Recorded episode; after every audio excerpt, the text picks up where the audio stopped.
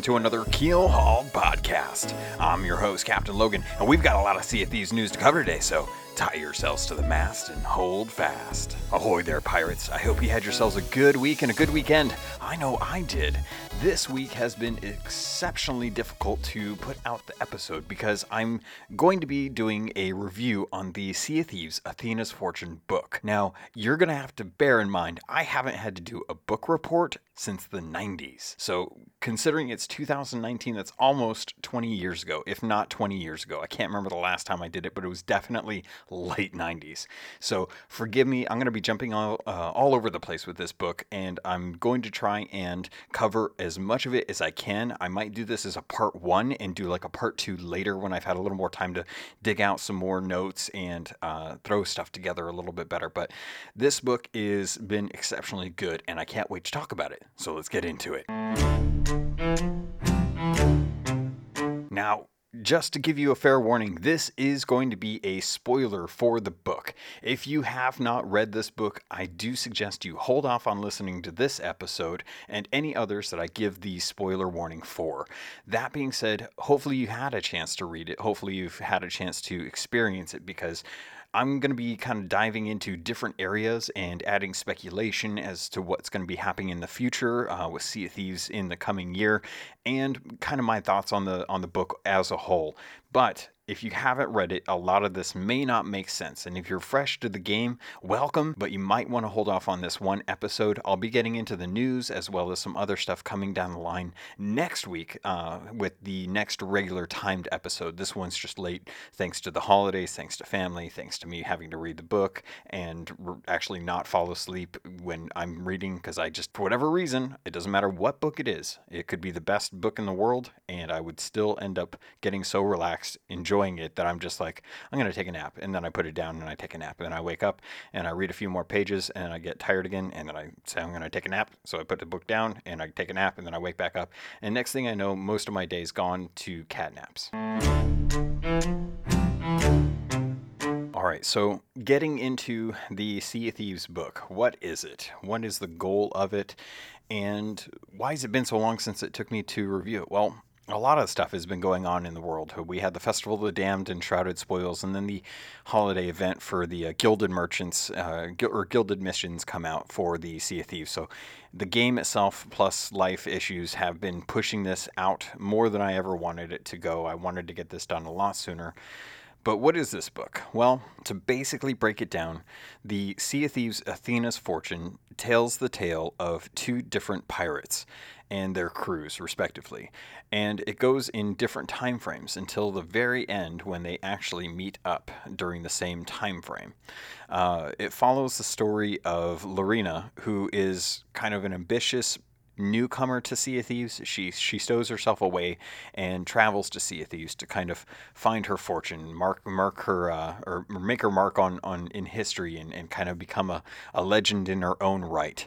And it also follows Ramsey, who is the pirate lord, the first pirate legend in the world of Sea of Thieves, and has since pretty much kind of uh, decided like you know he's he's going to build a world that will last forever uh, even with the rest of the world around them evolving. So when it starts out you kind of start out finding out who is uh, ramsey and in, in the very beginning, you start to learn that Ramsey is, for all intents and purposes, uh, a, a, very lax captain. He he has his crew, and his crew respect him, but he respects his crew, and they all they all kind of follow him, knowing that he has uh, a plan in, in mind.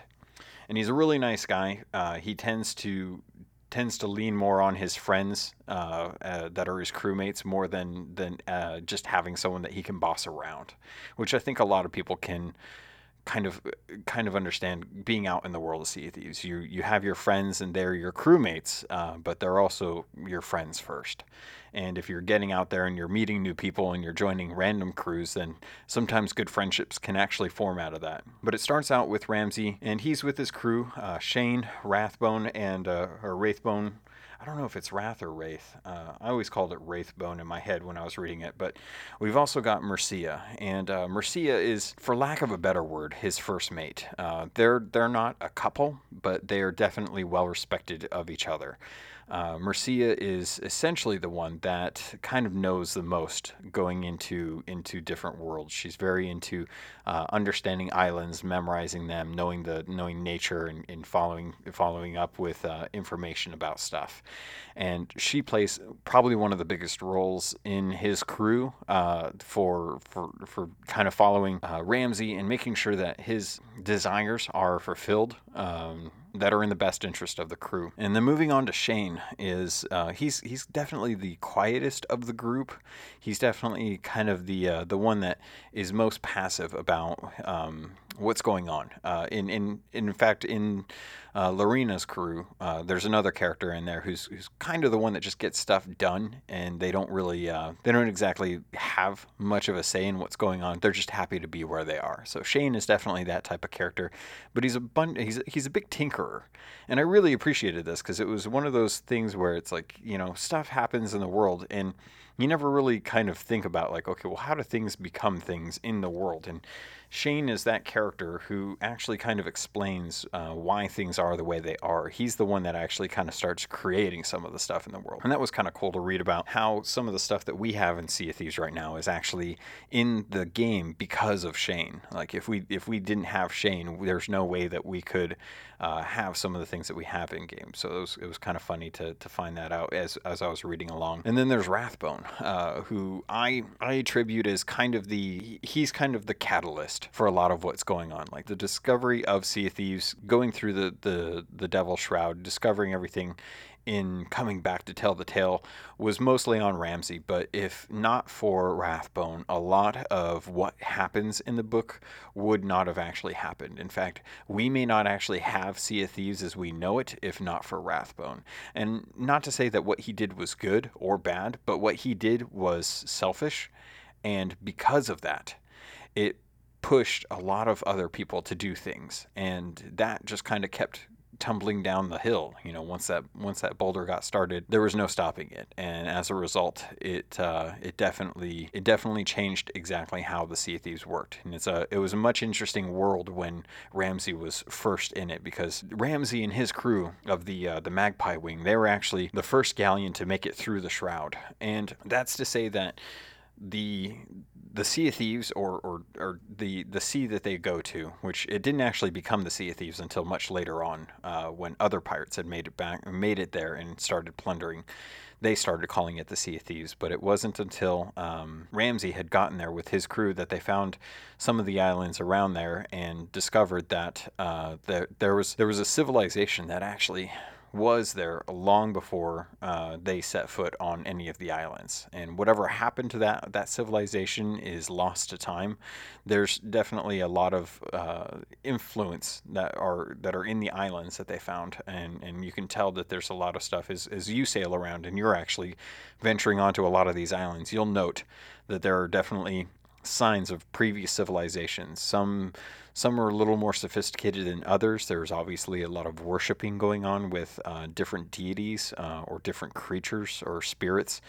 And thanks to uh, Ramsey and Mercia, we eventually find out that a lot of the, the paintings that we find around islands are actually parts of the the world that are the strongest with magic. Uh, and, and magic's just a loose term to describe the, the, the mystical powers that are in Sea of Thieves. As any of you know, you can eat a banana and be satisfied. You can get health back from that. Things tend to heal quicker, things tend to live longer, and stuff that happens in the Sea of Thieves is much more different than anything that happens outside of the Shroud. In fact, the Shroud is probably uh, the, the insulator for Sea of Thieves, which would probably keep Sea of Thieves uh, as as preserved as possible, and and which probably explains why the rest of the world has progressed since then, and Sea of Thieves still remains one of the few refuges for the golden age of piracy, or maybe even not necessarily the, the golden age, but the beginnings of the second coming. Uh, and I'll, I'll kind of explain that in a little bit what I mean uh, when I talk a little bit more about Lorena and her story, but as we find out, Ramsey is uh, he made it to the Sea of Thieves and they made it back and they brought a lot of treasure back with them. When they eventually came back, we find out that Ramsey has a good friend at a tavern who has always kind of kept a stool for him, uh, a place to stay, you know, a, a, a, welcome, welcome arms, if you will. And he has a wife, and we find out that he loves his wife, but he is too much of a pirate to be able to settle down, and that kills him uh, because he he knows that he's doing wrong and making mistakes to or by his wife. You know, he he realizes that he really should have been less selfish uh, to to make sure that he spent more time with her, and to to see him go off to the Sea of Thieves uh, to to get more plunder. It kind of infuriates Rathbone at this point because he Rathbone wants treasure, and uh, Ramsey's is kind of lording it over the rest of the world's head. So Rathbone decides to uh, hold it or to to kind of set something in motion. And the first time they get back to the Sea of Thieves. Uh, uh, he takes he makes a copy of the the map that they used to that plotted their course to and from the Sea of Thieves through the Devil's Shroud. And using that map, he's actually approached uh, Stitcher Jim, who Stitcher Jim and his crew were actually in the tavern during the first night that Ramsey had made it back from the Devil's Shroud from the from Sea of Thieves, and actually uh, boasted their tales. That's kind of where everything starts uh, that that night when Rathbone decides to make a copy of the map and give it to Stitcher Jim. And Stitcher Jim doesn't know if this map is good. He doesn't know if the uh, the information is accurate. But what he basically does is he takes that map and then starts to sell copies of it and he starts sending other pirates out into the Sea of Thieves uh, to see if it, if the, the, the navigation is actually accurate. And then eventually they find out that the the map information is accurate and make their way out into the Sea of Thieves as well. So back in the Sea of Thieves with uh, Ramsey and his crew, there's a lot of time spent gathering treasure, and they actually go out and they loot and they plunder and they, they deal with other pirates as they start to notice that there's a lot more uh, ships out in the Sea of Thieves. But because there's so many islands and so much treasure to be had, they they don't really think too much of it. But they are definitely kind of annoyed that there are a lot more pirates out there trying to steal treasure, trying to steal uh, Ramsey's fortune, you know, what he feels is his, and Rathbone is out there trying to get his his lot as well too. Shane is pretty content building and and kind of creating different things in the in the world, but they they find that uh, there's a really good place to hide out in Thieves Haven, and Thieves Haven sort of becomes their kind of home base. You know, they've got a lot of their stuff stashed there. Not everything, but they they do keep a fair amount of their favorite stuff over to uh, Thieves Haven so they can kind of use that. Because when they were first getting into the Sea of Thieves, things weren't easy, and uh, when they first made it through the Shroud, they had troubles, and they were trying to make it through a storm when they landed at an actual island, and that island ended up becoming or they they ended up naming it Thieves Haven, uh, and, and mostly because that was Ramsey's haven from the storm, uh, as as thieves as pirates themselves. So that's where that name actually kind of came from. So with Thieves Haven being their home base, they they start to accrue and mass a lot of treasure, and they start to uh, notice that there are that the world is different. And Mercia is, is pointed it out to Ramsey, and Ramsey is definitely uh, taken note as well. They haven't really dove that much into it, but it isn't until uh, one fateful night when their haven Thieves Haven is actually looted. Uh, someone had managed to find their hideout and actually steal everything that they had in uh, in Thieves Haven, and it infuriates Ramsey. It's it's uh, tremendously painful for him, for Rathbone, for for all of the people because they had most of their favorite stuff there. And this is at the time when uh, Mercia, who's starting to try and get a little more information about the magic that's belonging to Sea Thieves, talks to Ramsey and says, you know, we can't stay here. We, we need to find another place. And Ramsey's like, no, we're going to go out to every outpost, to every tavern, and we're going to shout from, from the top of the rooftop that we are looking for the pirates who uh, stole all of our treasure and our things. And he tells her that you know this is going to be kind of the ruse. Uh, what I what I want you to do is do what you do best. Go out there and find out information, leads on this eh, on this um, on this magic because he's hoping to find a way to try and prevent people from being able to steal his treasure again. He wants to find a magical way to better protect his loot. And that's when Mercia, uh, after listening to tons and tons of stories and paying paying people for information, he starts she starts to find out that there's an old lady who talks about a set of pearl earrings at the bottom of a shipwreck that are special. And what this what it is is she she doesn't quite know, but she knows that she has a map to it. And Ramsey's kind of uh, um, you know he's kind of like eh, I don't really know if I believe this, but we'll still go check it out. So they spend a, quite a while going around, listening to tales, boasting about uh, how they're going to get the pirates that, that stole their stuff, and not really going out and getting more treasure because they're they're trying to debate. You know, is it worth actually stealing gold uh, from other people when it costs to get ship repairs and supplies and deal with uh, deal with the damages of a battle? If you're not really winning, uh, you don't gain much profit, and if you lose, you lose everything. So aside from what Rathbone wants, which is to go out and get every gold coin that he possibly can. Um, Ramsey is is kind of setting it against himself that he wants to actually stay in in the mindset of of protecting his gold. He doesn't want to fight other pirates as much. He wants to try and protect what's his and explore more of the actual world itself and discover more information about that. So, following a lead uh, for the old lady to the shipwreck, uh, Mercia goes down into the shipwreck and has to deal with a shark. And it's and and uh, in that story, she uh, is fighting for her life to try and get these pearls, but also get out alive without the shark killing her. And uh, Mercia and eventually wins out, manages to get away safely, and comes back up and finds the pearls and uh, or a chest, I should say. There's a chest that they have to take back, and they take it back to a shipwright, or no, excuse me, to a black blacksmith, and they open it up and eventually find this uh, information about these pearls and the pearls themselves, or actually I, think it was a map. It was a map to get the pearls. So they follow this map and continuing throughout this whole time, Shane and uh, Rathbone are kind of kept in the dark about all this, which is infuriating to Shane because he wants to be in on the conversation because they're a crew and everything should be explained with the crew, and the secrets are just kind of gnawing at him. And Rathbone is in the corner poking at him as well, too, basically saying, you know, we should we should be in on this. They're not they're not telling us everything, and it's not fair that we're not earning any gold right now. And Shane is trying to keep some peace. He's kind of that that neutral party, while uh, Mercia is trying to to unlock the secrets about about this and Ramsey is uh, fueling this by his desire to protect what's his uh, by any means peaceable, uh, possible. So as they, they sail out, they find this uh, this this area that's unmarked, but they go underwater and they find this underwater cavern system.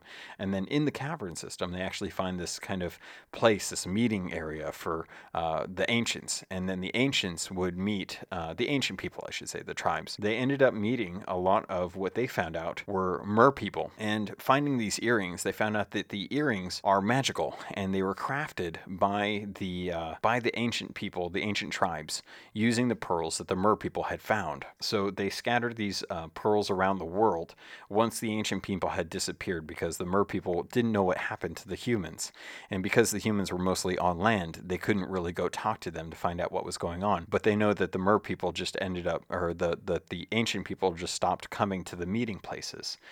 And they know all this because of the earrings that Mercia found that she's able to talk with some of the what they what they kind of figure is the royalty of the Mer people. Now, the Mer people have been around forever and they've been watching the pirates come and go into the Sea of Thieves and they've been following them, but they've never really known what's going on with them because the Mer people are keeping fairly secret.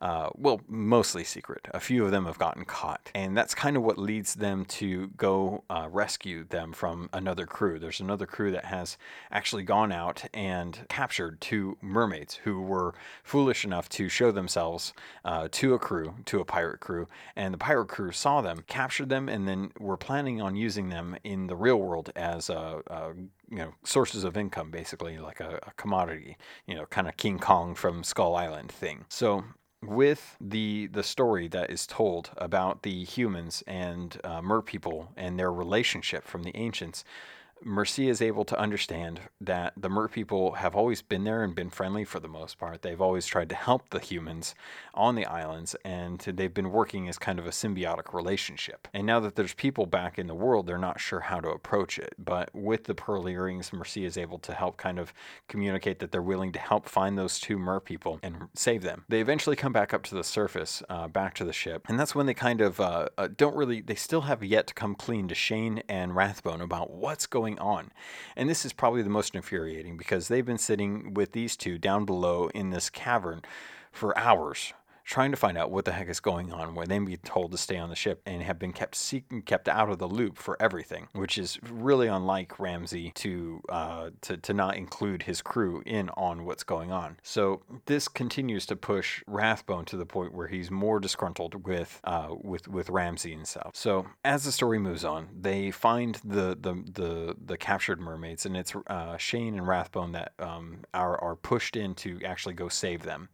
Uh, Ramsey and Mercia intervene halfway through the uh, the event, and they're able to take out the crew and the captain, who's been recently cursed uh, by one of the items that they found. They're able to save the Mer people, and the Mer people then explain what's uh, you know what's going on as far as um, the the the old mother, and they they reference a couple things in the in the book that I think are interesting, and they kind of talk about it and explain what's going on. So back in the ancient times with the uh, the Mer people, they had something called the Old Mother and the Whispering Plague. And those are two things that I think are, are one's explained in the book and we kind of have it in the game as it is, but the other something that we haven't quite dealt with yet.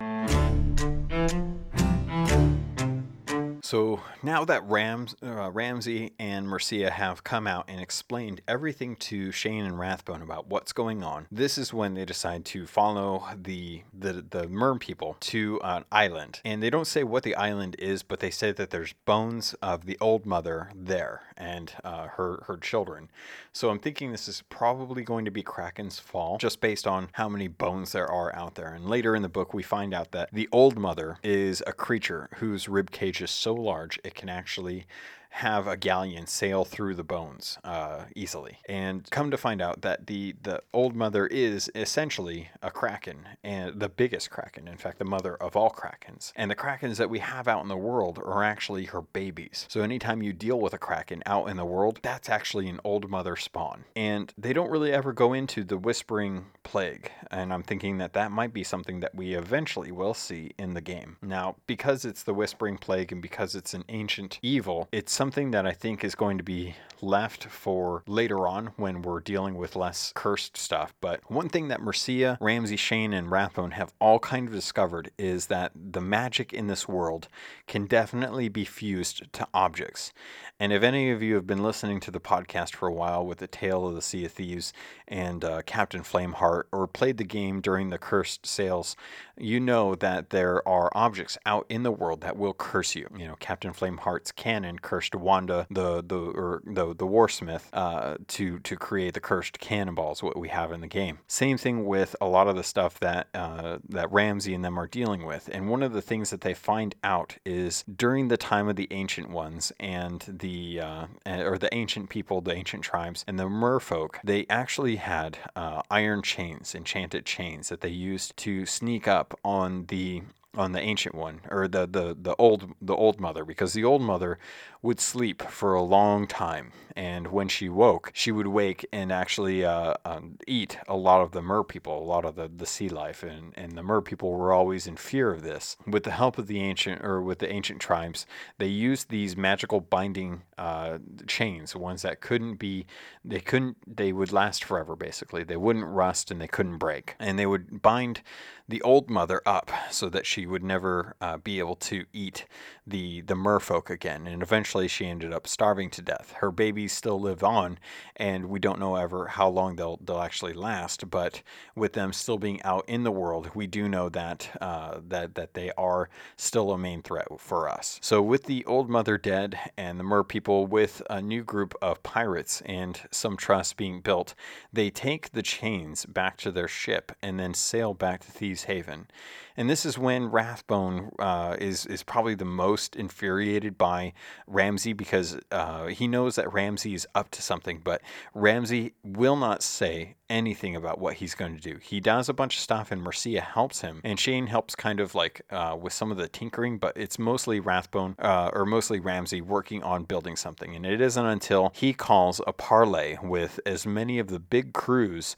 from the Sea of Thieves to uh, the outpost to to be able to to Golden Sands outpost to be able to kind of explain what's going to happen. And it's at that moment that you find out Rathbone's true nature, his true desire, and it, it kind of explains itself. So with Ramsey taking uh, all of these things, this this chains that he's been working on with Mercia's help, to the outpost. Uh, all the crews are there gathered, and they're waiting to find out what Ramsey has in store. And Ramsey puts it very plainly. He says that he's willing to uh, forgive the the crew that stole his stuff at Thieves Haven, and explain that he has hundreds more gold than that that that is just a small portion of what he lost, and that he has tons of gold sh- uh, stored away on islands all around the Sea of Thieves that people don't know about. And that fortune is, is available to anyone. Anyone who's willing to try and, and get open these chests that they brought from their ship. Now, these chests were all handcrafted by Ramsey, and he's made a lot of them. And a lot of it's been crafted from the iron that was used to bind the old mother, the stuff that couldn't be broken, the stuff that couldn't be, that wouldn't rust. And with Mercia's help, she's actually helped harness some of the magic that's been in Sea of Thieves with this with these chains to create new curse chests, like the chest of a thousand grogs and the chest of sorrows. So they bring some of these to the tavern, and they basically say that there are a set of silver keys, and these silver keys are the only things that can actually unlock these chests. But what lies inside are some of the best gold, uh, best pieces of gold, most valued gems in the world of Sea of Thieves, and very highly valued by a lot of the pirates. And he says, if you are willing to join my alliance, you will all gain access to these chests. You will all be able to use these chests and these keys to secure your plunder, and that we should stop fighting against each other for each other's coin. That if we keep taking each other's coin and losing it and spending it and taking it, that eventually there won't be any coin left for anyone else to plunder. And as a result, the Sea of Thieves will die because piracy will die. And some crews out there are kind of hesitant. There's some that think that that might be a good idea, but there's definitely some out there that are completely against this. In fact, one of the most feared uh, feared pirates out on the seas is um, one that has basically said he's pretty much said that it goes against everything that's pirate to partner to do an alliance. It, it, they might as well be a, a, a, naval fleet at that point. So the only thing that they can uh, really do is is go against Ramsey at this point and say it's not worth it for us to it's not worth it for us to join your alliance. It's not going to do anything for us, and as a result, we we basically tell you, you know, there's no way we're actually going to join this alliance. Some of the other uh, groups in the back are pretty kind of they're they're pretty much with this as well too and we come to find out later on why. Um, but as Ramsey is explaining this, they start to find out that uh, some people are for it, some people are against it, but it doesn't matter because the outpost is coming under attack, and it's coming under attack from one of the children of the uh, of the old mother. And this is basically when Golden Sands is attacked by a kraken, and what happens next is is pretty amazing because they all kind of understand what's going on and they all kind of pull together. So the crews that were brought in during the parley realize that they now have to deal with this kraken, and this kraken, uh, when they get out there, is huge. It has its giant maw and it has the maws that are on each tentacle. But they notice that it is uh, got a lot of scars too. In fact, it's it's only got one eye, and the one eye that it does have is what it's basically using to uh, try and attack some of the different ships. So one of the ships that they are fighting with is actually one of the ones that isn't looking to um, it isn't actually looking to partner with the alliance, but it does understand that if it doesn't fight this thing, then there's going to be some trouble. And what they basically do is they start shooting cannons at this scaly tentacles uh, of the kraken, and trying to to actually get uh, some some damage done, they realize that there's not much um, not much that they they can actually do. And this Captain Greymarrow, he he is basically throwing it in in Ramsey's face that you know this is like it doesn't matter what you want, we're going to we're going to come out on top as the best pirates. So he's trying his best to kill this Kraken, and Ramsey is now back with uh, is now back with his crew on on the Magpie, and they're trying to fight this Kraken. So uh, Greymarrow's ship goes down, and now the the Kraken is focused purely on uh, the Magpie. And as they are uh, going after it, um, the Chest of Sorrows is one of the tools that uh, that um, one of the tools that Shane has uh, planned for because they realize you know cannon fire and gunfire aren't really doing much. So he ends up uh, shooting a uh, or he throw he ends up throwing the chest of sorrows at the maw of one of the tentacles, hoping that what it'll do is it'll start crawl- crying and start filling up the belly of the of the kraken, giving it a stomach ache, so it'll leave us alone. And as he throws it, it gets caught in the teeth, and it's trying to chomp down on this. And he realizes that there's not much that can really be done unless he he uh, he he's able to get that that chest eaten by the kraken. So he orders Mercia to shoot him from the cannon. And the cannons themselves are one of Shane's inventions. He's used magic and iron to craft a that can actually hold any size pirate. Uh, and that's actually how we're able to shoot ourselves from there. That's one of the few things uh, that he actually crafted. He also crafted the scope that are put on the Eye of Reaches so that we have a way to uh, kind of scope in on, on other pirates from in long distances, at least one, uh, at least half the distance of what a, a typical spyglass would give you. Uh, he's also the one that created the music boxes that you'll find in taverns for his grandkids, but they're left in the uh, the taverns as music boxes as well too. So as this chest is then shoved down the gullet of this this kraken, uh, the the ship or the the crew is is um, gets knocked off or, or gets attacked, and it's it's basically down to them sailing away, trying to take out this uh, take out this kraken. And Ramsey has uh, reserved himself to down below deck to work on a thing because he needed time that Shane could buy him to come up with a with a, a fix for this this uh, uh, kraken. And what he ends up doing is he comes up with the first powder keg, and he uses the first powder keg on the one eye, the one good eye of the kraken. And as he does this, he he ends up blowing the the powder keg on the kraken's eye. The kraken uh, drops down into the water and is leaving uh, as it leaves a, a pool of black ink in the water and as he's leaving, one of the tentacles is coming down and retracting from the magpie. It lands on Ramsey's leg and crushes it, leaving him pretty wounded, and almost drags him off into the ocean. But it's at that moment that uh, Rathbone actually grabs him and saves him from falling into the ocean. And what happens next is basically Rathbone's confession to Ramsey. He comes out and says, You know, all of this is your fault.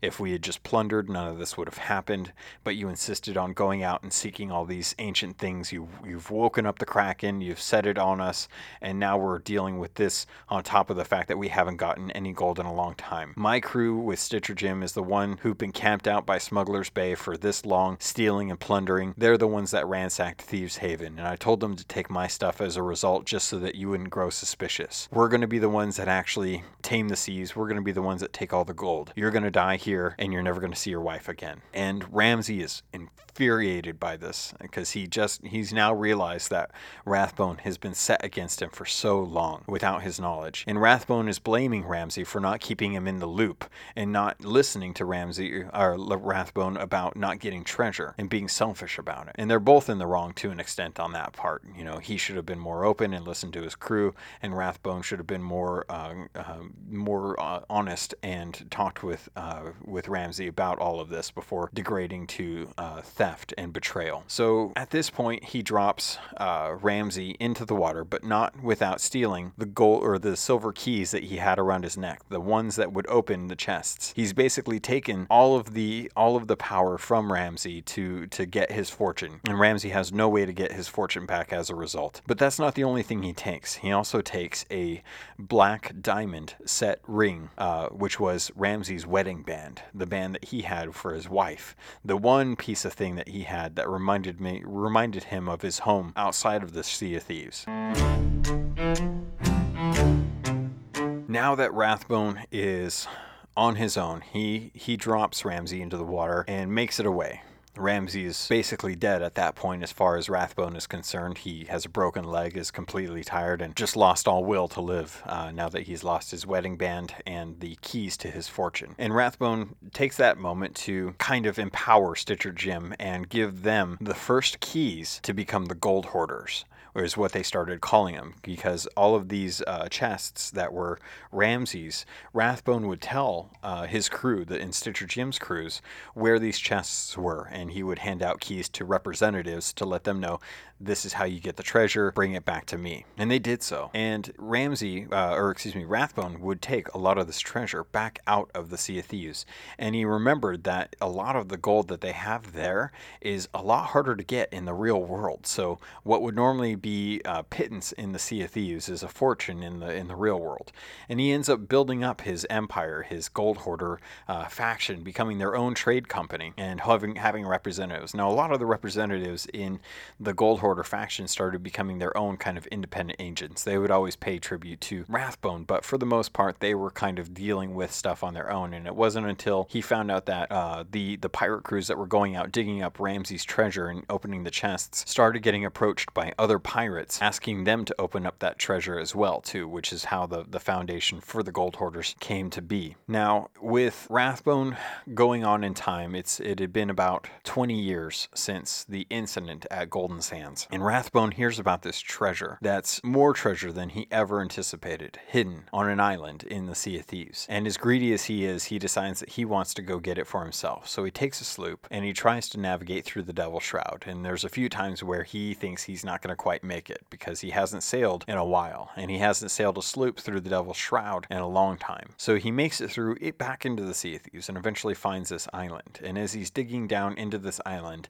he finds that there is secret passages and he makes his way through the secret passages to the point where he finds a cavern. Uh, this cavern has a large, vast hole, uh, a chasm between it, and he makes it across there, and he finds all this treasure, and he starts trying to take all this treasure back with him, back to uh, back to his ship, and as he's digging, he's he's spending time and he doesn't realize like he's he's starting to turn gold basically. He's starting to touch some of the cursed gold that was in there and causing his himself to get uh, turned into the the thing that he loves the most. And that's when you start to realize that this is the point when Rathbone is no longer consumed by normal things like food or sleep, things like that. He's starting to live the life of nothing but gold. And the temptation is too great and his greed is too strong for him to give up any coin that he could possibly have. So as he's starting to take some of this gold, he starts dumping anything that he might not need off of his sloop for the sake of being able to hold as much treasure as possible. And now his arm is is turning to gold. He's starting to lose function in it and he can't use it the way he normally would. It's just becoming a big lump of gold at this point. And he starts to sail out alone. And that's when he starts to realize that he's being ambushed because a couple of uh, large galleons with red flags and red sails come out and he's approached by their captain and come to find out that it's actually uh, his old crew, Mercia, and them coming to basically bait him into the situation. So now they have Rathbone cursed, and they end up dropping a bunch of barrels around a ship and saying, you know, you can you can surrender and give up your gold, and we'll let you live as a prisoner, or you can die now.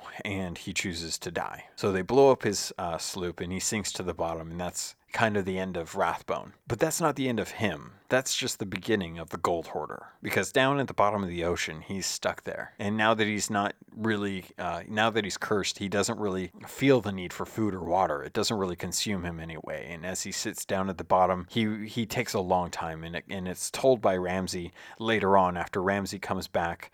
Uh, he has that griffin leg, peg leg now, and he's using a crutch. And it's been a long time since he's met with Rathbone. But now that he has his alliance, and now that the alliance is thriving and taking over the Sea of Thieves, he realizes that other crews that are set against that that way of living know not to really mess with the alliance because the alliance is uh, just one part, and if you attack one part, you get all of it. Ramsey sets out after baiting Rathbone to this uh, to this area and dooming him to this cursed treasure.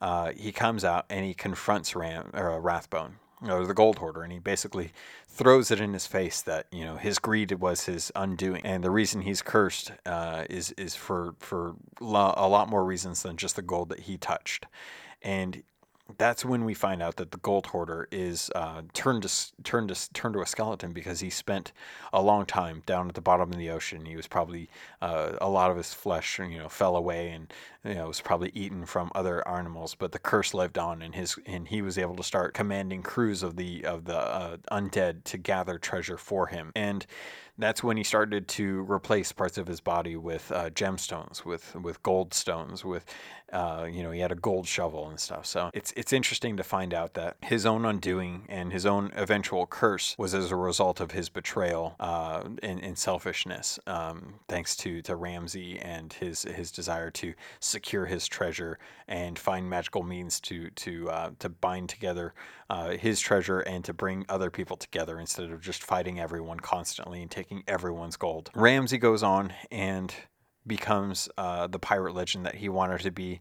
It's never said whether or not he actually makes it back to the uh, the regular world, but at some point we we do kind of assume that that is what happens uh, because at some point he must have met up with his wife and he must have actually uh, had his kids, uh, Lissetti and Demarco, because they are they are the pirate lord's uh, uh, kids, and the kids aren't that old. We're we're talking maybe like 30, 35 years in the comics. Um, actually, I'm not even sure if it says in the comics. I'll have to go look at that because I can't remember if it does mention in their bios if they are uh, if they're in their 30s or not. We do know that at some point uh, Ramsey makes it back and to his wife at some point and uh, has kids, and his kids are now searching for his treasure in the comic books. So with uh, with this, it, it, ends Ramsey's story at the end of the book, um, talking about kind of what what his dream for Sea of Thieves was, and we find out thanks to uh, Lorena, who I, I, haven't even talked about her story during all of this, but his story ends in the Athena's Fortune Tavern, uh, with Athena's Fortune being the ship that he sailed, um, that gave him his uh, his fortune basically with the Alliance, and the reason he even has the tavern is because he realized two things. Uh, to be a pirate, you have to be on the seas and you have to go out there and have good adventures. But there's no point in having those adventures if you can't regale people with them in a tavern.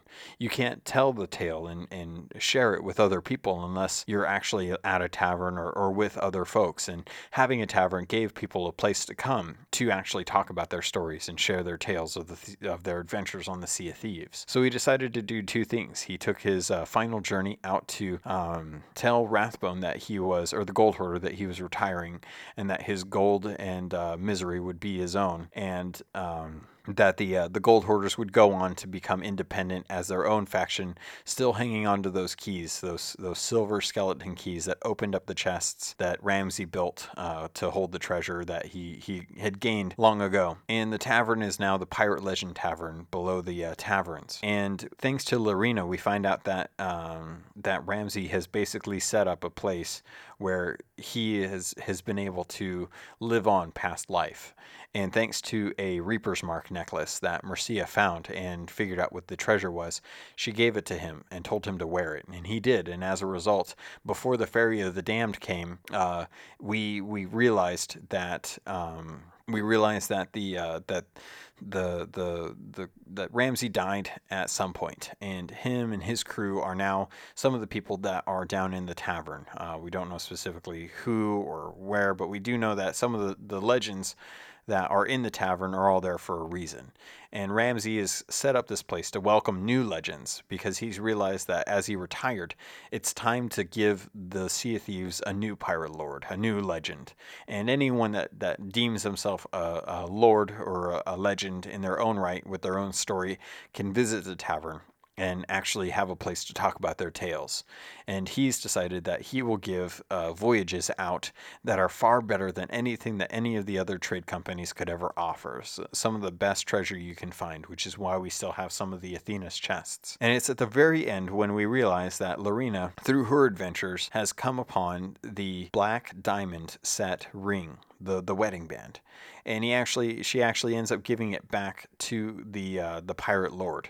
And as she's leaving the legendary tavern with promises to come back when she's a proper legend, uh, we find out why uh, why Athena's fortune is called Athena's fortune, and it's because we find out that his wife is Athena. Maybe not the Athena, but an Athena nonetheless, and that Ramsey uh, named his ship after her and the tavern after her, which is just a really great story.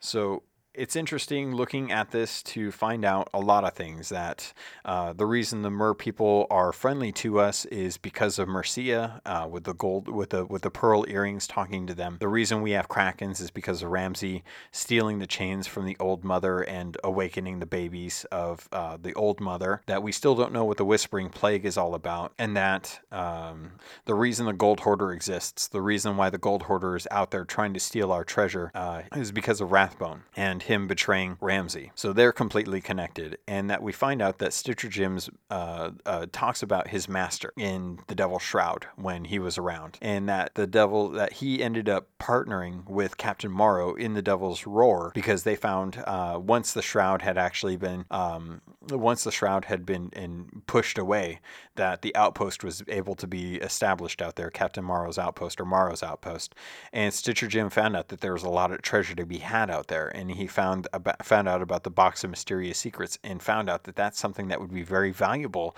to the Gold Hoarder, his master and it's hinted at that his his master was the original founder of the gold hoarders and that's something that uh, even the gold hoarder in Morrow's outpost talks about how Stitcher Jim was a gold hoarder at one one time. He even has the the key tattoo on his hand uh, to represent his his affiliation with the gold hoarders.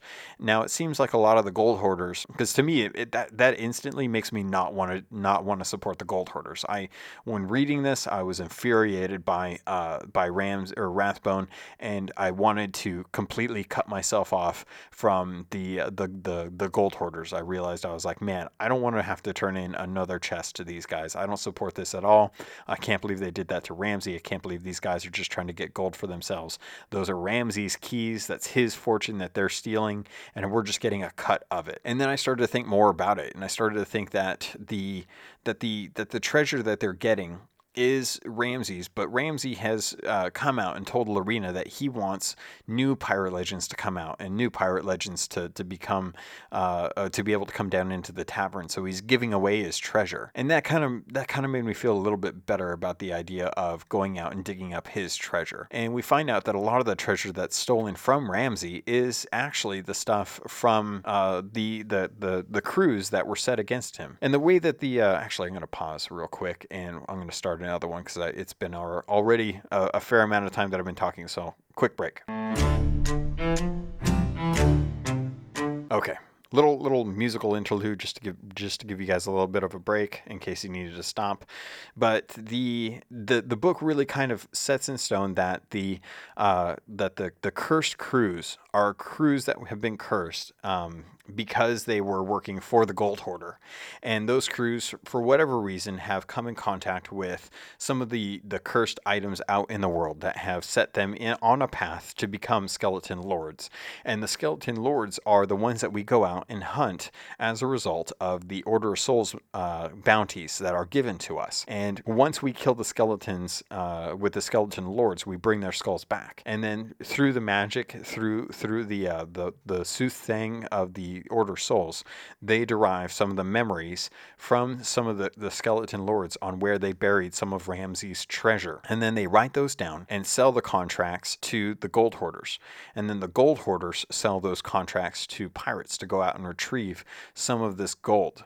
And now this gold is then being brought back to the gold hoarders, who are now their own independent faction, broken away from the gold hoarder himself. Because in the story with uh, Lorena, we find out that she eventually, gosh, it's it's hard to go into that without without skipping ahead a lot, because I, I do kind of want to take take some time to talk about Lorena and her, her tale, because her tale is kind of an interesting one, uh, kind of represents a lot of some of the stuff that we've done. Um, so I think I might hold off on that for the moment. But basically, we find out that the gold hoarders are uh, solely working on um, on the on the information given by the Order of Souls from the skeleton lords that they find out about the the cursed captains that are out in the world that we have to go kill to bring their skulls back.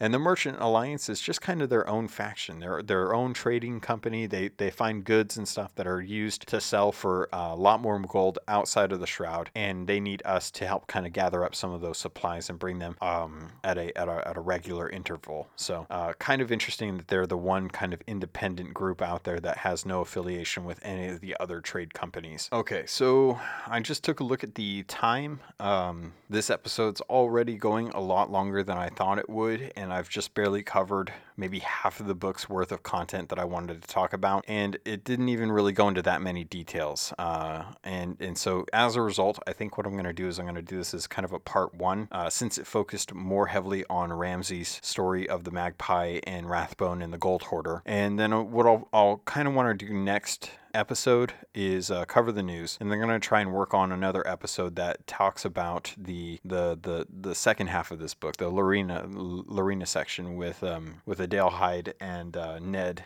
and um, Faisal, uh, who are his who are her crew, and how she came into the Sea Thieves, met them, and went on her first voyage. It's really great to to find out her story. Um, although I would definitely say it's the the not necessarily the le- less interesting, but it doesn't really it it ties in on its own uh, towards the end of the story, and and it kind of dives into the lore aspect of the story towards the end of the the book, and that's when it really kind of gets good, especially with the uh, the very ending.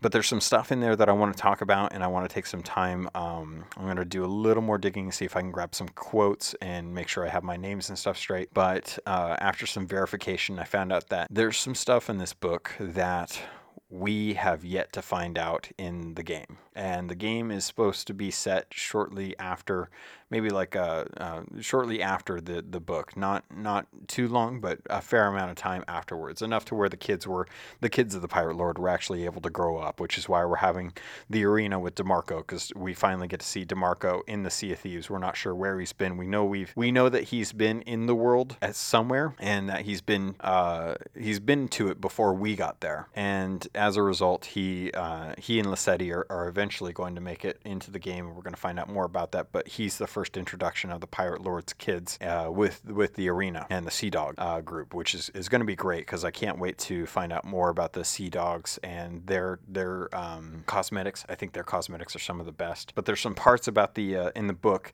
that um, have islands that have uh, uh, things in there that are not in Sea of Thieves yet. And um, as I'm reading this, one of the main things that I really noticed that I, I enjoyed about this book was the liveliness of the world. Um, every time they went to a tavern, it was always really interesting to uh, think about like how there were a bunch of pirates in the in the taverns talking, drinking, playing card games, you know, getting in brawls, making alliances, breaking alliances, stealing, all the stuff that you you would see in like a in, in most of the most of the actual movies for for for for pirate movies. You know, you always have those big pirate brawls in in taverns, and that's definitely one thing that's that's uh, missing in the game. And I and I think that the main attribution uh, to that is the way that the game is designed. The game is designed to have these big, vast uh, server based islands with uh, information on them.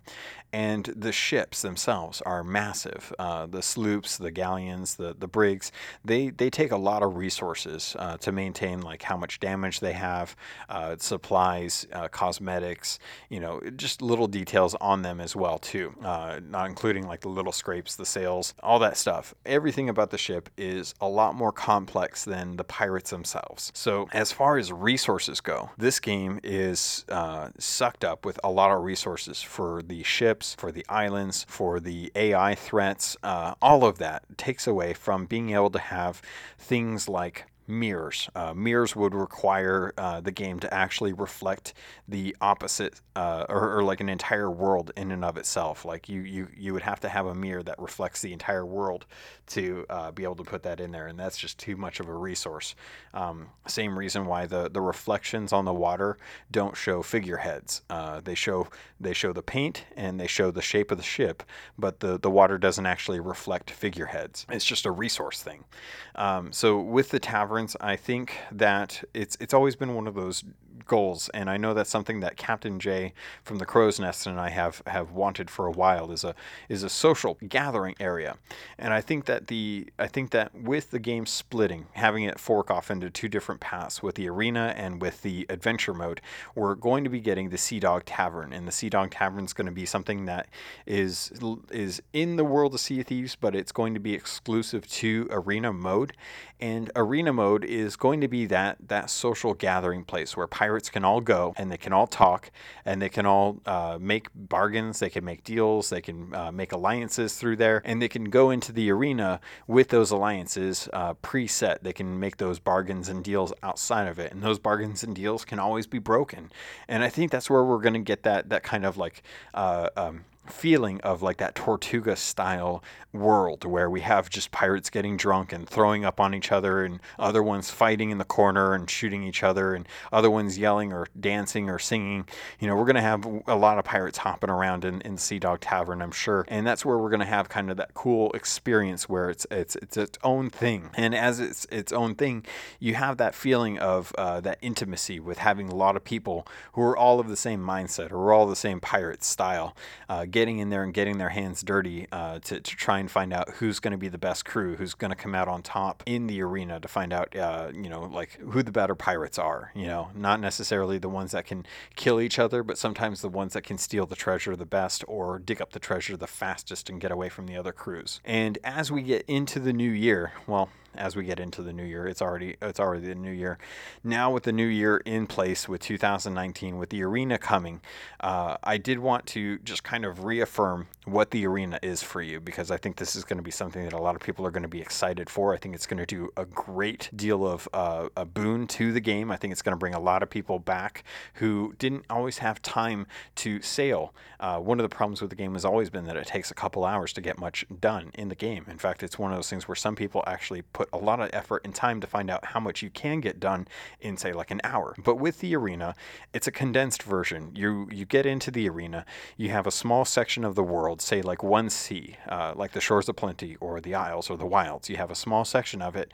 You start off with a fair amount of supplies from what they've what they've talked about, and every crew in there has the same voyages, the same maps, the same treasure to get, and it's down to whoever can get to the treasure the fastest or defend it the best, or steal it the best, and sink the other crews to be able to get as much treasure turned in because treasure is never your treasure. Your treasure is only your treasure after you turn it in. So it's free game for anyone. And with these smaller play sessions, it's going to allow everyone an opportunity to still earn gold, to still earn cosmetics, and all of that will be accessible in both modes. So anything you earn or use in the arena is the same stuff that you can use and earn in the adventure mode and it's never going to be one thing where it feels exclusive like you have to play arena to to get these cosmetics but you'll only be able to use them in the arena. You'll be able to use them on both sides because the world is still the same.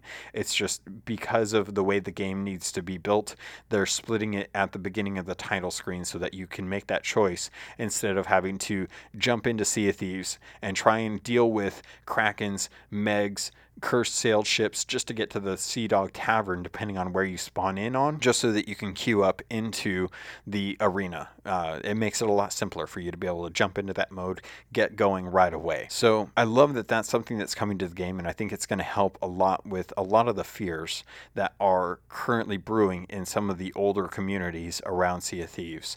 Uh, there's been a large influx of players, and I want to talk about that on Sunday for the next episode because uh, a lot of you know my my feelings on this, but I do want to address. Um, with the with the holidays and the sales that have been going on, a lot of new pirates are coming into the world, and there's some things that I think need to be addressed uh, so that we're all kind of on the same page. At least anyone that listens to this and picks it up for the first time. So, next episode that'll be out on Monday is going to talk about uh, the the recent influx of players, uh, some more of of the popularity that's been gained through streaming, and getting back to the basics uh, for Sea of Thieves. Getting back to what brought us in and what you should be paying attention to, and how we may have been just a little too lax in recent times and we need to kind of shore up that slack and maybe pay a little more attention to things on the horizon make some make some better judgments uh, especially if you're running a community how you can protect your members uh, make sure that that's something that you're constantly doing. Maybe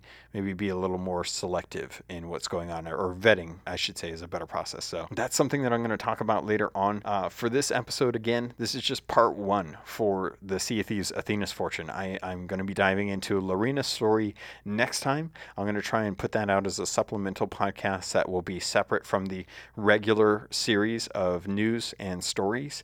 And then next weekend, I'm going to go ahead and cover the original, uh, the kind of news, what's going on. I know the crew is uh, getting back into the studios tomorrow. So, or today, technically, if you're listening to this, they should be back, uh, which is why I wanted to get this out by Wednesday for sure. It's just taking me a lot longer to get through the book, to get some notes written down about it, and to try and figure out how the heck you do a book report in 2019 when you haven't done it for 20 years. So, pirates, I hope you enjoyed this. Uh, let me know your feelings on it. If you if you're listening to it, if you're holding off on this and you're listening to this later, I'm sorry if anything wasn't relevant or if something has come out that has has uh, kind of influenced some of the, the stuff that I talked about, um, whether or not it be for future sake or, or anything like that. But I tried to want to keep this just just about the book. So I'll see you guys uh, next Monday for a next regular episode of Keel Keelhauled Podcast. Thank you. I love you, and I look forward to sailing with you on the Sea of Thieves.